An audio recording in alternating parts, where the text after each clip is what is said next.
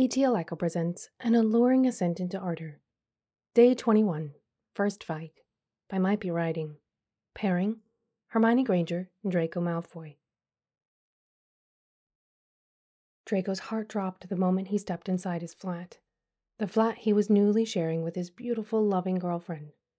The same beautiful, loving girlfriend currently glaring daggers at him, three different Oxfords clutched in a single fist. What is this, Draco? He cleared his throat, chest preemptively tightening with dread, with contrition. Those are my shirts. Yes, obviously. Care to elaborate? Not especially. She huffed. Of all the learning to live together pains I expected when moving in with you, finding out you have a habit of ruining your clothes, not mending them properly, and then shoving them in what seems to be the nearest and most convenient crevice didn't even cross my mind. This is the third time this month.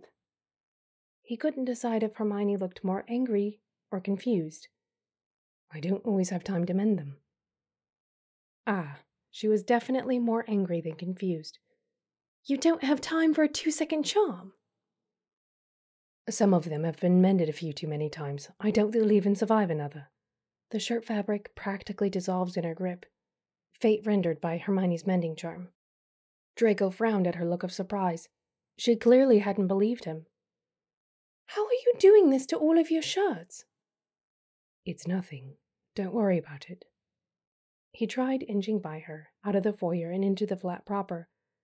She blocked his path with her body, as if he couldn't easily deposit her elsewhere if he so wished.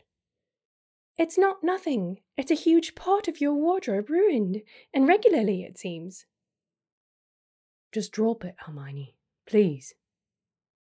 Her mouth opened in a shocked, appalled little shape.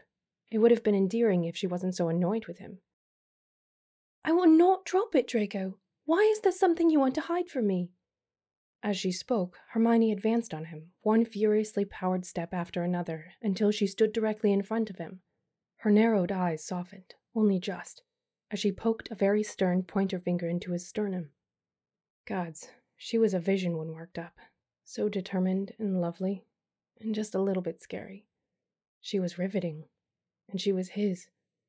His pulse picked up, raging rapids in his bloodstream. Whatever Draco might have said to keep avoiding this admission died somewhere in the back of his throat when his wings erupted from his back, shredding his brand new, never before mended Oxford.